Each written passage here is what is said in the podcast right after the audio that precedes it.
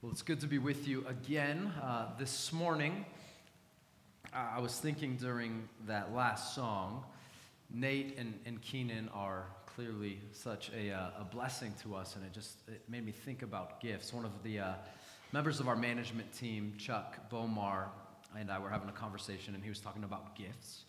And that a gift isn't a gift until it's given to somebody. Unless it's given to somebody, it's really nothing more than, than a skill set. And what Nate and Keenan just did was give us something. As the body of Christ, as the church, because we are that together, they gave us, they led us as a gift in worship and this opportunity to, to come before God and to worship Him in a way that's really special and unique to our opportunity to do this together on a Sunday gathered. And so, Nate and Keenan, thank you for that.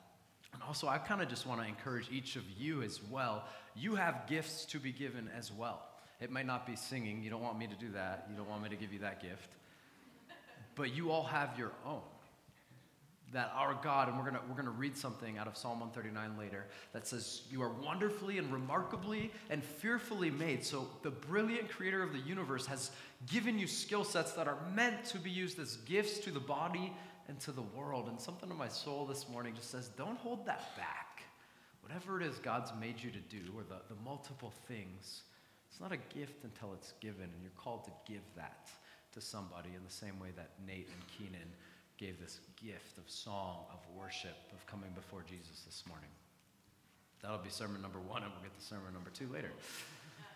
Before that, though, about a, uh, about a month ago, I had the opportunity to interview Sky. We all welcome Sky Smith for me. And we've had the opportunity to, to partner Sky for to partner with Sky for a couple of years now. And Sky was about to go on a trip to kind of scout and see if Chi Alpha, a college ministry she works with, was going to kind of launch into a, new venture and new partnerships. And we spent time praying for Sky that Sunday, and then hopefully continuing to pray after that and, and helped fund a, a little bit of that trip. And so I wanted to have Sky back to just tell you a little bit about the trip, what they learned and found out, and what it's going to lead to as we were praying for them. Yeah, absolutely. Hey guys, good morning. Um, thanks so much for having me. First thing, I, I really want to say thank you.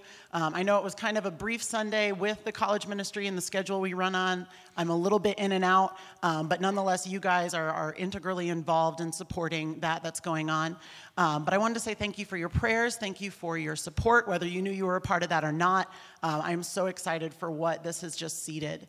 Um, while I was kind of standing in the back, during worship, I feel like God just kind of, um, man, impressed upon me like the, the place where you guys sit now, right? in this church, there was a time before this church when people were praying, and Landon and his family and, and um, people who were leading this church were visiting this building, and there were all kinds of precursors um, to this spot right here. This didn't just happen. And so, what we're hoping and what we're praying is that this trip that I just went on with the Philippines was a precursor, that I got to go scout out something that is going to launch into what, what we call in Chi Alpha a legacy trip that's going to continue on and on. Um, so, I got to go with a couple of women who have um, some contacts out there with ministries. The main focus is there's a slum and a dump ministry, um, and some people that are in some of the worst poverty, certainly that I've ever seen, um, which isn't um, a huge variety, but um, man, there's something about, I don't know, when you add like humidity to something or moisture, like heat and moisture is way worse than desert heat. It just, I can't handle that. Or cold and moisture. Um, and so when there's just this sticky, um, I don't know, sickness and, and all the toxicity and everything in these slums and these dump. And this is where these people live all the time, uh, going and being able to be a part of supporting that ministry. Um, and then the other one that I kind of got to make connections with and be involved in is one called Rancho. Um, it's Rancho Ni Cristo. It is a rescue home, a safe house up in the mountains in the Philippines for girls who've been rescued out of, um, it's called OSEC, and it is a subcategory of sexual exploitation, um, online sexual exploitation of children specifically. So there's a lot that I could unpack about that that is, I didn't know that was very eye opening. Um, but I love Bart and Jinky. They really see these girls as um, victors and as girls who are being healed from really, really terrible spots. So the vision and the hope in, in what I gathered going there um, is that students from here in Prescott, Arizona, would come with me. We're actually planning a trip in May. Um, and we've had trips like this in the past to other countries where year after year after year we return, hopefully to catalyze and inspire um, and seed into these ministries that people are doing regardless of whether or not we exist. Um, but we get to partner with them and come alongside them. And so I'm hoping to bring a team of college students in May um, with your guys' prayers and support and that we are going to um, refresh the people who are there, who are on the ground, and also partner with them to bring maybe supplies and materials um, and some structures that they need to continue doing what they're doing.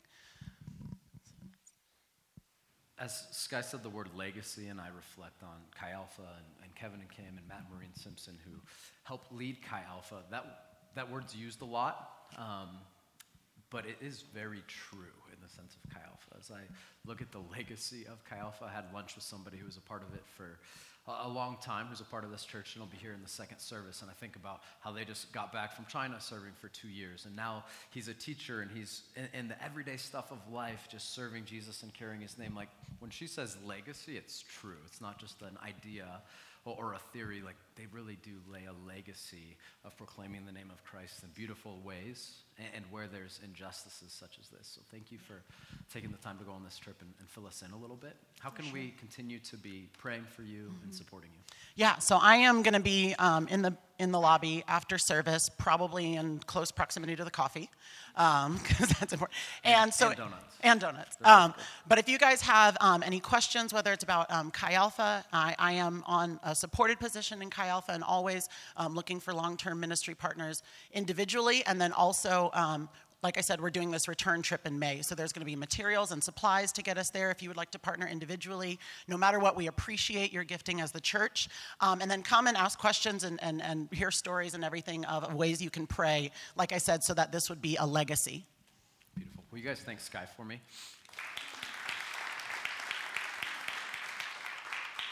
So, Sky will be in the lobby by the donuts and coffee where we all like to be. And I would encourage you just to have a conversation with her. We uh, do support her as a church financially, so part of your, your gifts and offerings go to support Chi Alpha and Sky. Uh, but I would love for you to consider going above and beyond that because she has to raise support outside of this uh, to support that next trip and to support giving her the opportunity to do what she does because she does it really well. And I didn't think about this until now, but she is good at giving the gifts God has given her to the body of Christ. And so we want to continue to support that. Uh, a couple other announcements. Uh, this afternoon at 4 p.m. in the studio, for the families left that have not fallen to sickness, which is going rapidly by the minute, um, we are going to be hosting, and by we I mean Whitney, because she's amazing, an uh, Advent event. And really, what's going to happen is at the end of this event, you'll be working with your kids, if you've got younger kids, to uh, put together kind of a package and a guide to guide you through the Christmas and Advent season. And so, if you're looking for ways to go, how do I lead my family to be focused on Christ during this season? Whitney's done a lot of work. And Robert jokingly sent me a text at like 11 p.m., which I was asleep. Robert is Whitney's husband on Friday. And he's like, I'm going to send in a Whitney's resignation letter for her because I'm up all night doing the ornaments and everything. So thank Robert because we don't want Whitney to resign. Um, but they, they put in a lot of work. I, am I will be there because I just value what Whitney's done, and it's going to be helpful for me to guide my family through this season uh, with our kids. So 4 p.m. in the studio, back there. Come back. There will be hot chocolate. We'll make ornaments together, and then you'll receive a whole guide for a daily activity and way of approaching the season together. I want to take a minute now to show you a video that uh, Emily Betzler from Bought Beautifully uh, sent to us. They will be here in just a few weeks. I think it's December 13th. And we're really excited to partner with them again.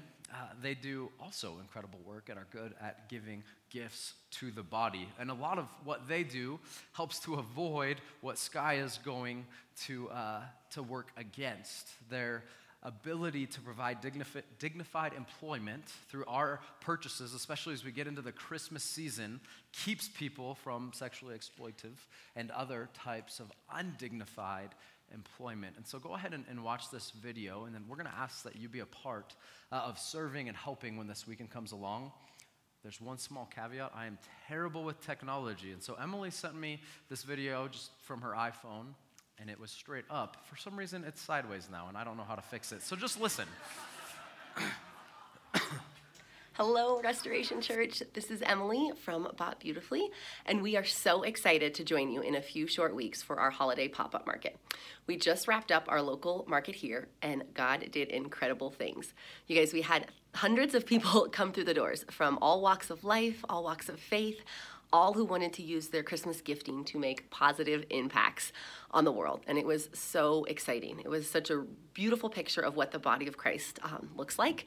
We had over 50 volunteers who came together to give their time and money or money and energy to this event um, to support our partners around the globe who are being the hands and feet of Christ who are ultimately working to build up and support um, communities to help them experience the love of God um, in ways that they wouldn't otherwise.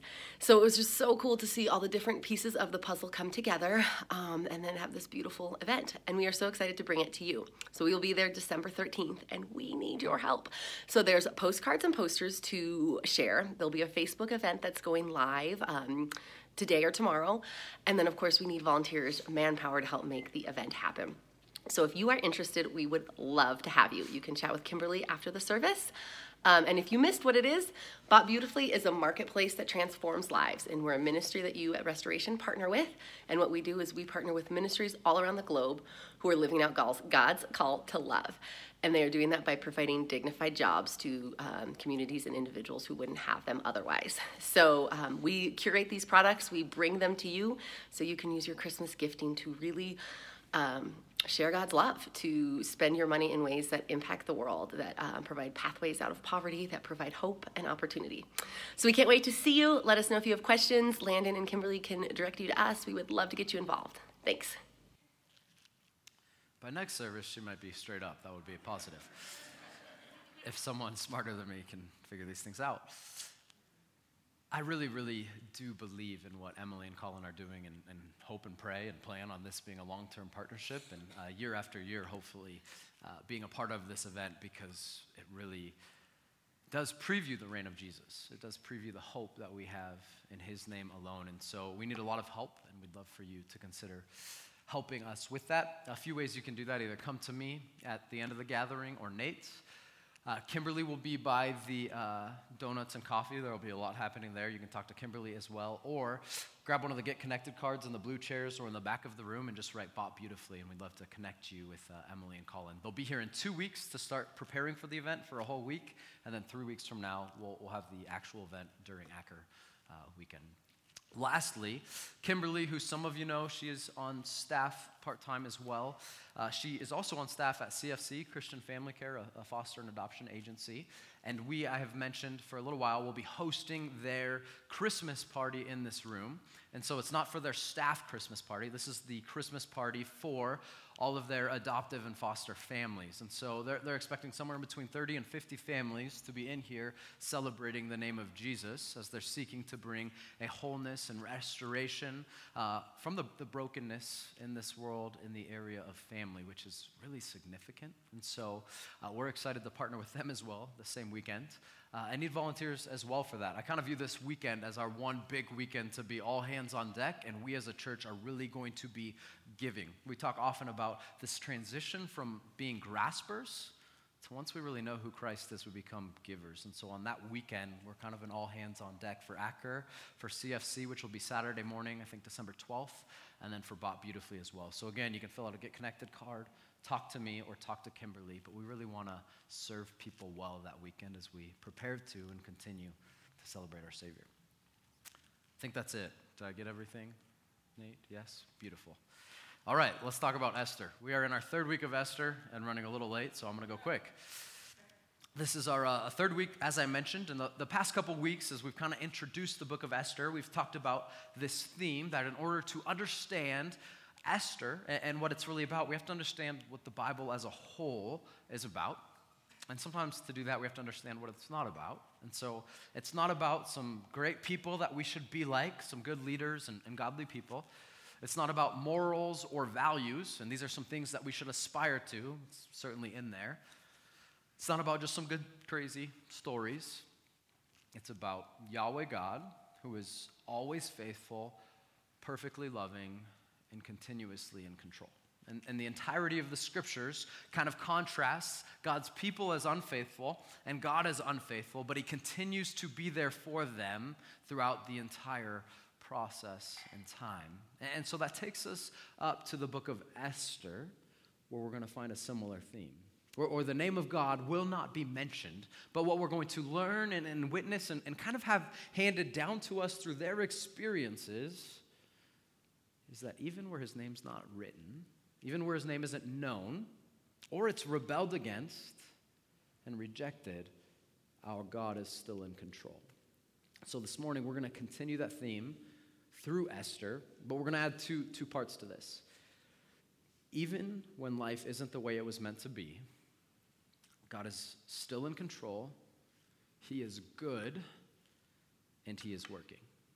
Even when life is not the way it's meant to be, God is still in control he is good and He is working. And, and that's what I think uh, our passage in Esther will show us this morning. Kate, it's chapter 2, verse 5 through 22. Sorry. All right, we're going to start with this. Even when life is not the way it's meant to be or will be.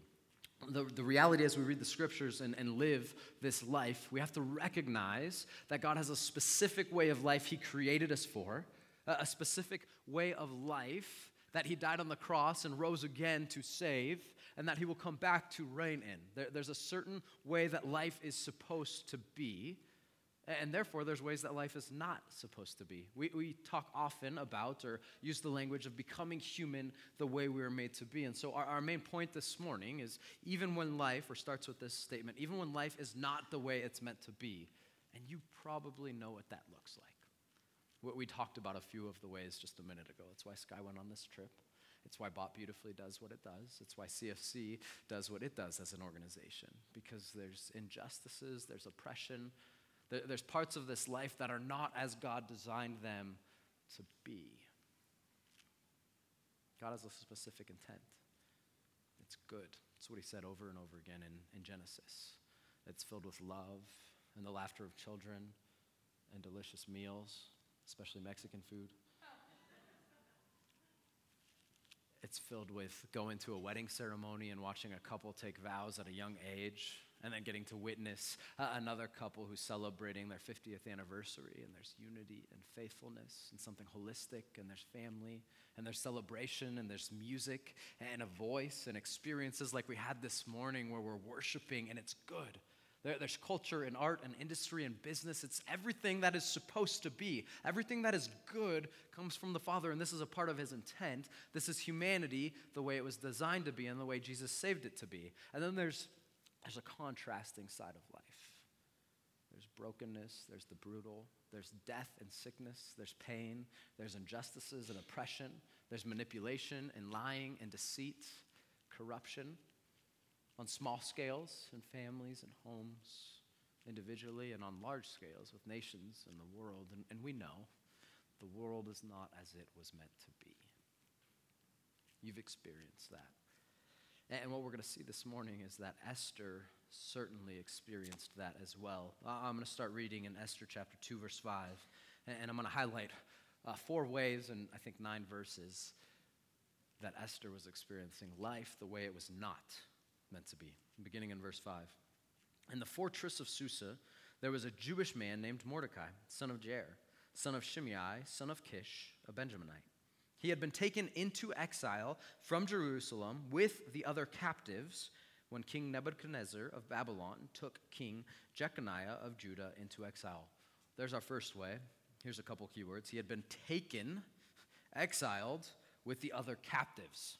All right, we can skip over these details pretty easily because Esther kind of has the uh, uh, appeal of a glamorous, redemptive story centered on a cool beauty pageant, which it's not. And by the way, I should mention in this sermon, there will be a few things that are probably hard to hear and maybe age sensitive regarding what Esther goes through. So it won't be super explicit, but I am going to say what actually happened. So there's a little mental note for you if you want to do something about that. You have about five or 10 minutes. I meant to say that up front and I forgot. Here's the first thing, right? Exiles taken captives.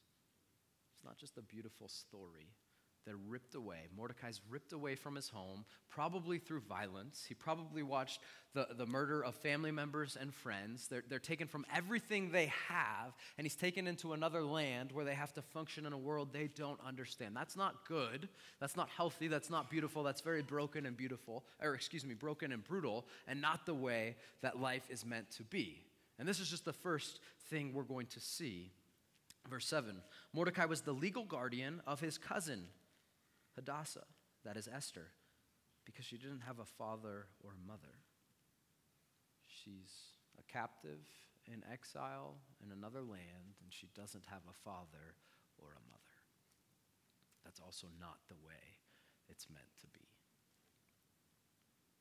The young woman had a beautiful figure and was extremely good looking. When her father and mother died, death is not the way it's meant to be. Mordecai had adopted her as his own daughter. When the king's command and edict became public knowledge, many young women gathered at the fortress of Susa under Hegai's care. Esther was also, what's the word, taken to the palace and placed under the care of Hegai, who was in charge of the women. The young woman pleased him and gained his favor so that he accelerated the process of the beauty treatments and the special diet that she received. He assigned seven handpicked female servants to her from the palace and transferred her and her servants to the harem's best quarters. Okay, at an initial reading, this doesn't sound terribly awful. It's kind of like she gets a half year long spa day at the Hilton Resort or something like this with seven people that are going to serve her, but that's not what's happening. Verse 10 Esther did not reveal her ethnic background or her birthplace because Mordecai had ordered her not to. Why? Because racism was running rampant at this time and place. So she has no parents. She's taken as captive in exile, and she's abused and oppressed because of her skin color and ethnicity and their culture. Life is not the way it is meant to be as we read the book of Esther. Every day, Mordecai, verse 11, took a walk in front of the harem's courtyard to learn how Esther was doing and see what was happening to her. During the year before each young woman's turn to go to King Xerxes, the harem regulation required her to receive beauty treatments with oil of myrrh for six months, and then with perfumes and cosmetics for another six months. When the young woman would go to the king, she was given whatever she requested to take with her from the harem to the palace. She would go in the evening, and in the morning she would return to the second harem under the supervision of Shaashgaz, the king's eunuch in charge of the concubines. She never went to the king again unless he desired her and summoned her by name. And so this leads us to the fourth really great injustice and moment of oppression. She is now fo- forced into a sexual relationship with the king where she is one of many and treated as nothing more than someone to please the king whenever he summons her. This is not a beauty pageant. Oh, she's beautiful. How good for Esther. No, she's forced into a sexual relationship where there is abuse and she, she has no choice. She goes into this, and after the one time, her, her life could be as good as done unless he summons her back. That is not the way that life is meant to be. That is not the way that life is meant to be. Again, we say human the way we were made to be a lot here every week because we're looking at our God as creator, and He designed it a specific way. Uh, our God as Savior, who saved us for something. He didn't just save us from hell, He saved us for life in a specific kind. And He's going to come again and, and be King and lead us in that. We have five elder candidates right now at Restoration Church who will probably be placed in January or February, somewhere in that timeline, which I am really thankful for and excited about the ways God's providing for this church. And they've been working on this document, and I want to read part of it to you.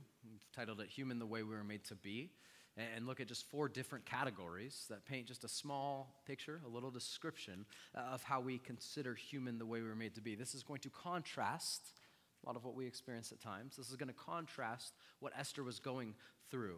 And the first part of this is that we were made with a specific identity.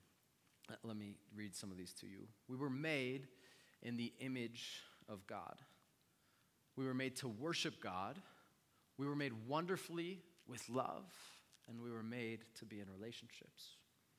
Next, attributes we were made for. We were made for love. We were made to value others as created and loved by God. Almost all injustices start when we start valuing people as less than people and not as those created in God's image. We were made to put the interest of others before ourselves. We were made to serve others and not ourselves. We can go ahead and go to the next. We were made to care. We were made for joy. We were made for good. We were made to be faithful, to be gentle, to be generous, and to be self controlled. We were made to be hospitable. We were made to be free of guilt and shame, which I'm sure Esther felt, free of anxiety, which I have no doubt she was experiencing, free of fear, free of abuse, free of manipulation, and we were made to be free of oppression.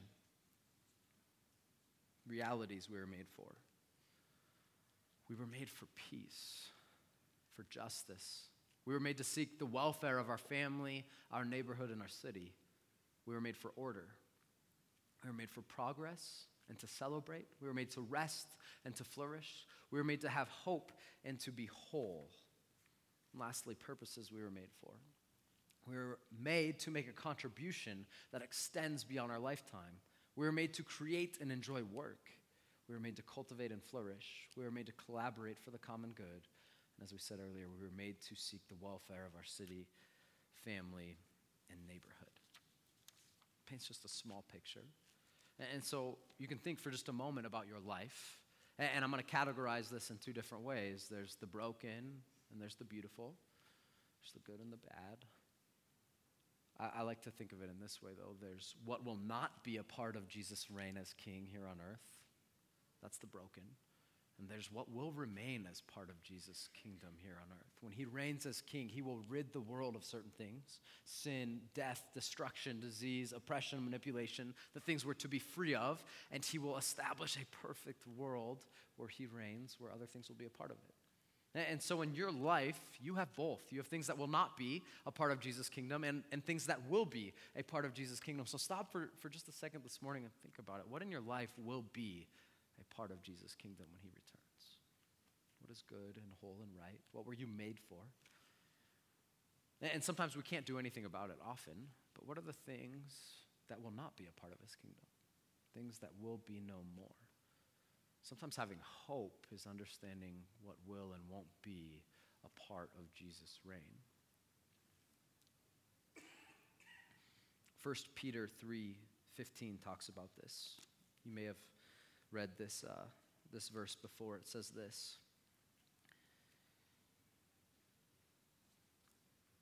Always be ready to give a defense to anyone who asks you for a reason for the hope that is in you.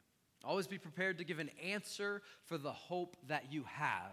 Now, there's a very important premise to this verse, which gets quoted and memorized a lot. And here's the premise When you are suffering and experiencing life the way it was not meant to be, the, the premise is this that people will not understand as you go through hard things and life as it was not intended to be, it will not make sense to them how you actually still have joy and hope because it doesn't correlate. And so, the reason that you need to be prepared to give an answer or a defense for the hope that you have is because people will ask you when they go, I don't understand how you can still have hope when you're going through this or that brokenness. And there's one reason because though life in that instance, in this moment, is not the way it was meant to be, that is not the way that life will be. Though in this moment life is not the way it is meant to be, oftentimes, that is not the way that life will be when Jesus returns. Listen to, to the rest of this passage. I'm going to start in verse 8. Now, finally, all of you should be like minded and sympathetic should love believers and be compassionate and humble, not paying back evil for evil or insult for insult, but on the contrary, giving a blessing, since you were called for this, so that you can inherit a blessing. For the one who wants to love life and to see good days must keep his tongue from evil and his lips from speaking deceit. And he must turn away from evil and do what is good. He must seek peace and pursue it. This is encouraging because the eyes of the Lord are on the righteous and his ears are open to their request. God listens and he hears. And this part's not encouraging. But the face of the Lord is against those who do what is evil. Actually, that is encouraging. because there's oppression and evil that needs to be dealt with, and God is working. Verse 13 And who will harm you if you are deeply committed to what is good? But even if you should suffer for righteousness, you are blessed. Do not fear what they fear or be disturbed, but honor the Messiah as Lord in your hearts. Always be ready to give a defense to anyone who asks you for a reason for the hope that is in you. However, do this with gentleness and respect, keeping your conscience clear, so that when you are accused, when you are accused, those who denounce your Christian life will be put to shame. For it is better to suffer for doing good, if that should be God's will, than for doing evil. For Christ also suffered for sins once for all, the righteous for the unrighteous, that he might bring you to God after being put to death in the fleshly realm, but made alive in the spiritual realm. In that state, he also went and made a proclamation to the spirits in prison who in the past were disobedient, when God patiently waited in the days of Noah while an ark was being prepared in it, a few, that is, eight people, were saved through water. Baptism, which corresponds to this, now saves you, not the removal of the filth of the flesh, but the pledge of a good conscience towards God through the resurrection of Jesus Christ. Now that he has gone into heaven, he is at God's right hand with angels, authorities, and powers subject to him. Here's what this is saying. Here's how we can have hope because nothing is above Jesus, and nobody is above Jesus. We read last week out of Colossians that he triumphed over them, them being sin, death, sin, and Satan, that there is no power or dominion or principality of which does not have to submit to the name of Jesus. And so, what we do is we can have hope even when, as in the case of Esther and many of your lives, life is not the way it's meant to be because we know it will not be that way always because of the name of Jesus, because he is Lord and Savior. I actually believe that. Do you? Do you actually believe that? And it's okay to question, to doubt, and to have wonder, to wonder. But we can have real hope in this world, even when it's not the way it's meant to be, because we know that's not the way it always will be, because Jesus is coming again. Back to Esther. So, how can we have that hope? There's a few things we need to hold on to. We'll wrap up with these three points. Even when life isn't the way it was meant to be, Yahweh is still in control. Look at the, the favor that Esther receives. Eh, we'll begin in, in verse 9. Even in the midst of life not the way it's meant to be, look at what she experiences. Verse 9 says this the young woman pleased him and gained his favor so that he accelerated the process of the beauty treatments and the special diet that she received. He assigned seven hand picked female servants to her from the palace and transferred her and her servants to the harem's best quarters. She receives favor. In verse 9, we, we look again at verse 15. 15. Esther was the daughter of Abihail, the uncle of Mordecai, who had adopted her as his own daughter. When her turn came to go to the king, she did not ask for anything except what Hegai, the king's trusted official in charge of the harem, suggested. Esther won approval in the sight of everyone who saw her. Verse 17 The king loved Esther more than all the other women. She won more favor and approval from him than did any other young woman. He placed the royal crown on her head and made her queen in place of Vashti. Verse 18 The king held a great banquet for all his officials and staff. It was Esther's banquet. He freed his provinces from tax payments and gave gifts worthy of the king's bounty. Now, is this all just dumb luck or just a coincidence? No. The God who's not even named in this book is in control, giving his favor to Esther for her sake and then we'll find out later also for the sake of this entire nation. Even when life is not the way it was meant to be, which is clearly the case and what Esther is enduring, God is still in control. Next, even when life is not the way it's meant to be, God is still good. This one might be the hardest to grasp as we go through challenging moments, and we all do, and, and brokenness. Sometimes it can be really hard to go, God, are you actually? How could you let this happen? How could you do this? God, why do you not hear or listen or care? Do we actually believe that God is good even in those deep, dark moments? The thing is this, though, that God knows you better than you know yourself. He's known you longer than you've known you. And He loves you more than you love yourself, which I always joke is an awful lot. Psalm, Psalm 139 paints this, this picture so beautifully for us. I'm going to read it, it won't be on the screen. Just listen to this, and I, I hope you're encouraged by it. Lord, David says, You have searched me and known me. You know when I sit down and when I stand up. You understand my thoughts from far away. You observe my travels and my rest. You are aware of all my ways. Before a word is on my tongue, you know all about it, Lord. You have encircled me. You have placed your hand on me. This extraordinary knowledge is beyond me. It is lofty. I am unable to reach it. Where can I go to escape your spirit? Where can I flee from your presence? If I go up to heaven, you are there. If I make my bed in Sheol, you are there. If I live at the eastern horizon or settle at the western limits, even there your hand will lead me. Your right hand will hold on to me. If I say, Surely the darkness will hide me, and the light around me will be night, even the darkness is not dark to you. The night shines like the day. Darkness and light are alike to you. There's nowhere you will go can go, or, or more so, nowhere you can be taken where God will not be with you and having your best interests in mind.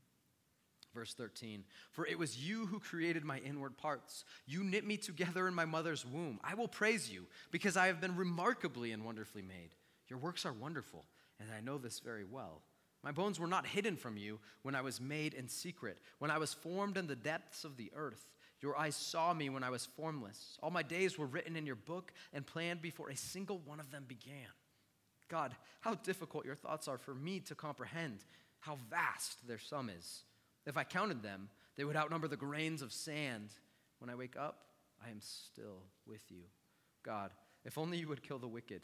You bloodthirsty men, stay away from me, who invoke you deceitfully. Your enemies swear by you falsely. Lord, I don't I hate those who hate you? and detest those who rebel against you. I hate them with extreme hatred. I consider them my enemies. And here's the closing Search me, God, and know my heart. Test me and know my concerns. See if there's any offensive way in me, and lead me in the way everlasting. God knows you better than you know yourself. He also loves you more than you love you. I, I want to read from 1 Peter 3:15 again. We, we read this earlier. Here's what it says For Christ also suffered. Oh, where'd it go? I'm sorry. You had it right. I had it wrong. Never trust me. There we go. For Christ also suffered once for sins, the righteous for the unrighteous, that he might bring us to God, being put to death in the flesh, but made alive in the spirit. We talked about this last week. What God does that? What God leaves his throne in heaven to give up his life on a cross in the form of a human for us who rebelled and rejected him. That kind of love does not make sense. You remember that list earlier that we talked about, being human the way we're made to be, that the, the elders are working on? One of the elders wrote this conclusion, and I, I think it's just, it's beautiful. It sums up this verse. He wrote this All of these things, the list, that we were made for, we have fallen short of. But the good news is that God, our Creator, has not left us alone. He so loved us that He sent His Son, Jesus Christ, to do what we could not do.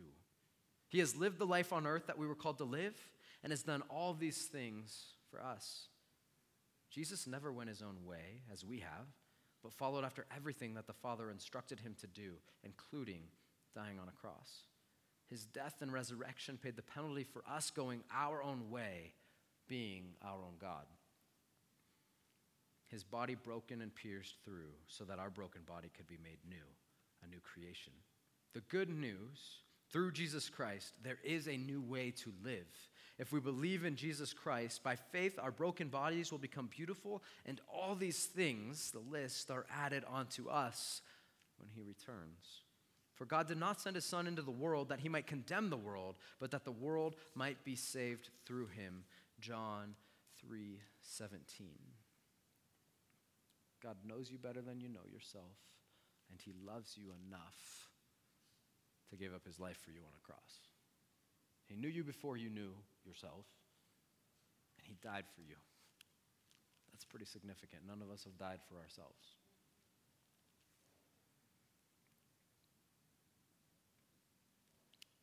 Jesus will provide.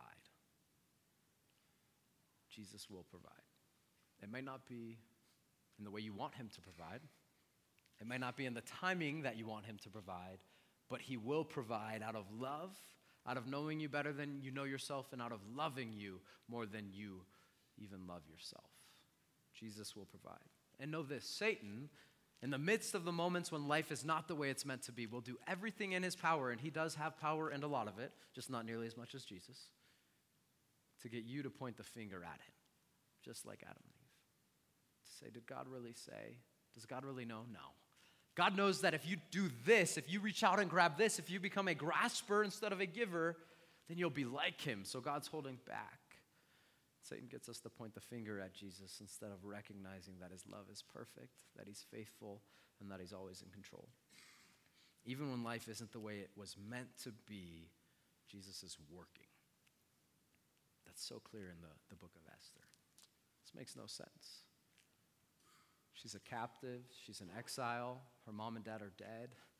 She's forced into this, this horrendous relationship and situation Yet God is working for her and through her. In fact, so much so that in the, the next chapter, we're going to read that a date is set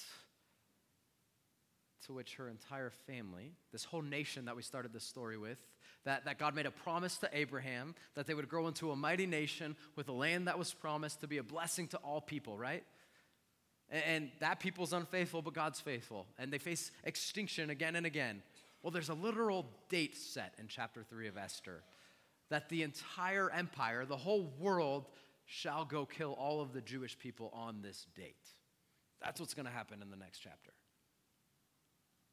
But little do their enemies know there's now a Jewish queen who's hidden her identity, and they don't know she's Jewish, who just might have something to do with it because the God whose name is not known is in control, is good, and is always working.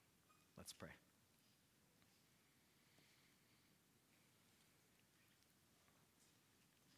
Jesus, I thank you for your love.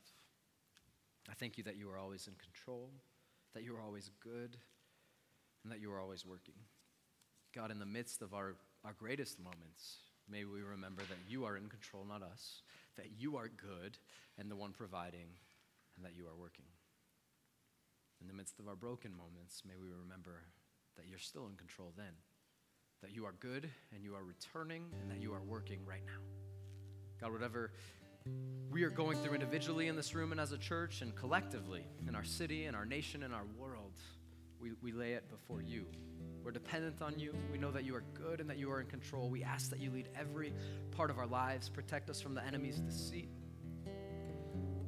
overwhelm us with who you are. In Jesus' name we pray. Amen.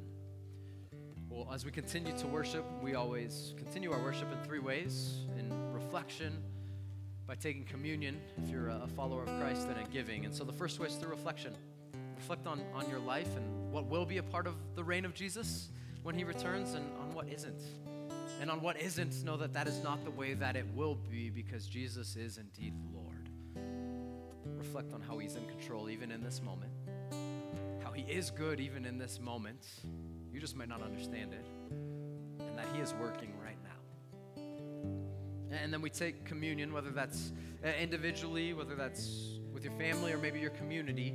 And as we take communion, what we're doing is remembering Jesus. Again, that He is in control, that He is good, and that He's working that there is no power above him. And so, as you take the bread and you dip it into the cup, we remember his sacrifice and his love. Know that you are loved. And as we take and consume uh, of the bread and the cup, know that He is with you and for you. There is power in communion because Jesus said, Do this in remembrance of me. His name is powerful. And then lastly, we give. Again, we give with our hands open and facing up, saying, God, you are in control, and my life, all of it, including my finances, are better off in your hands. And so, as a practice, we give to say, God, you are God. And so there's two boxes for giving in the back of the room, or there's instructions on how to give online at restorationaz.org. But restoration is, is a part of our, our practice, or excuse me, giving is a part of our practice of worship. So let's continue to worship now in our response.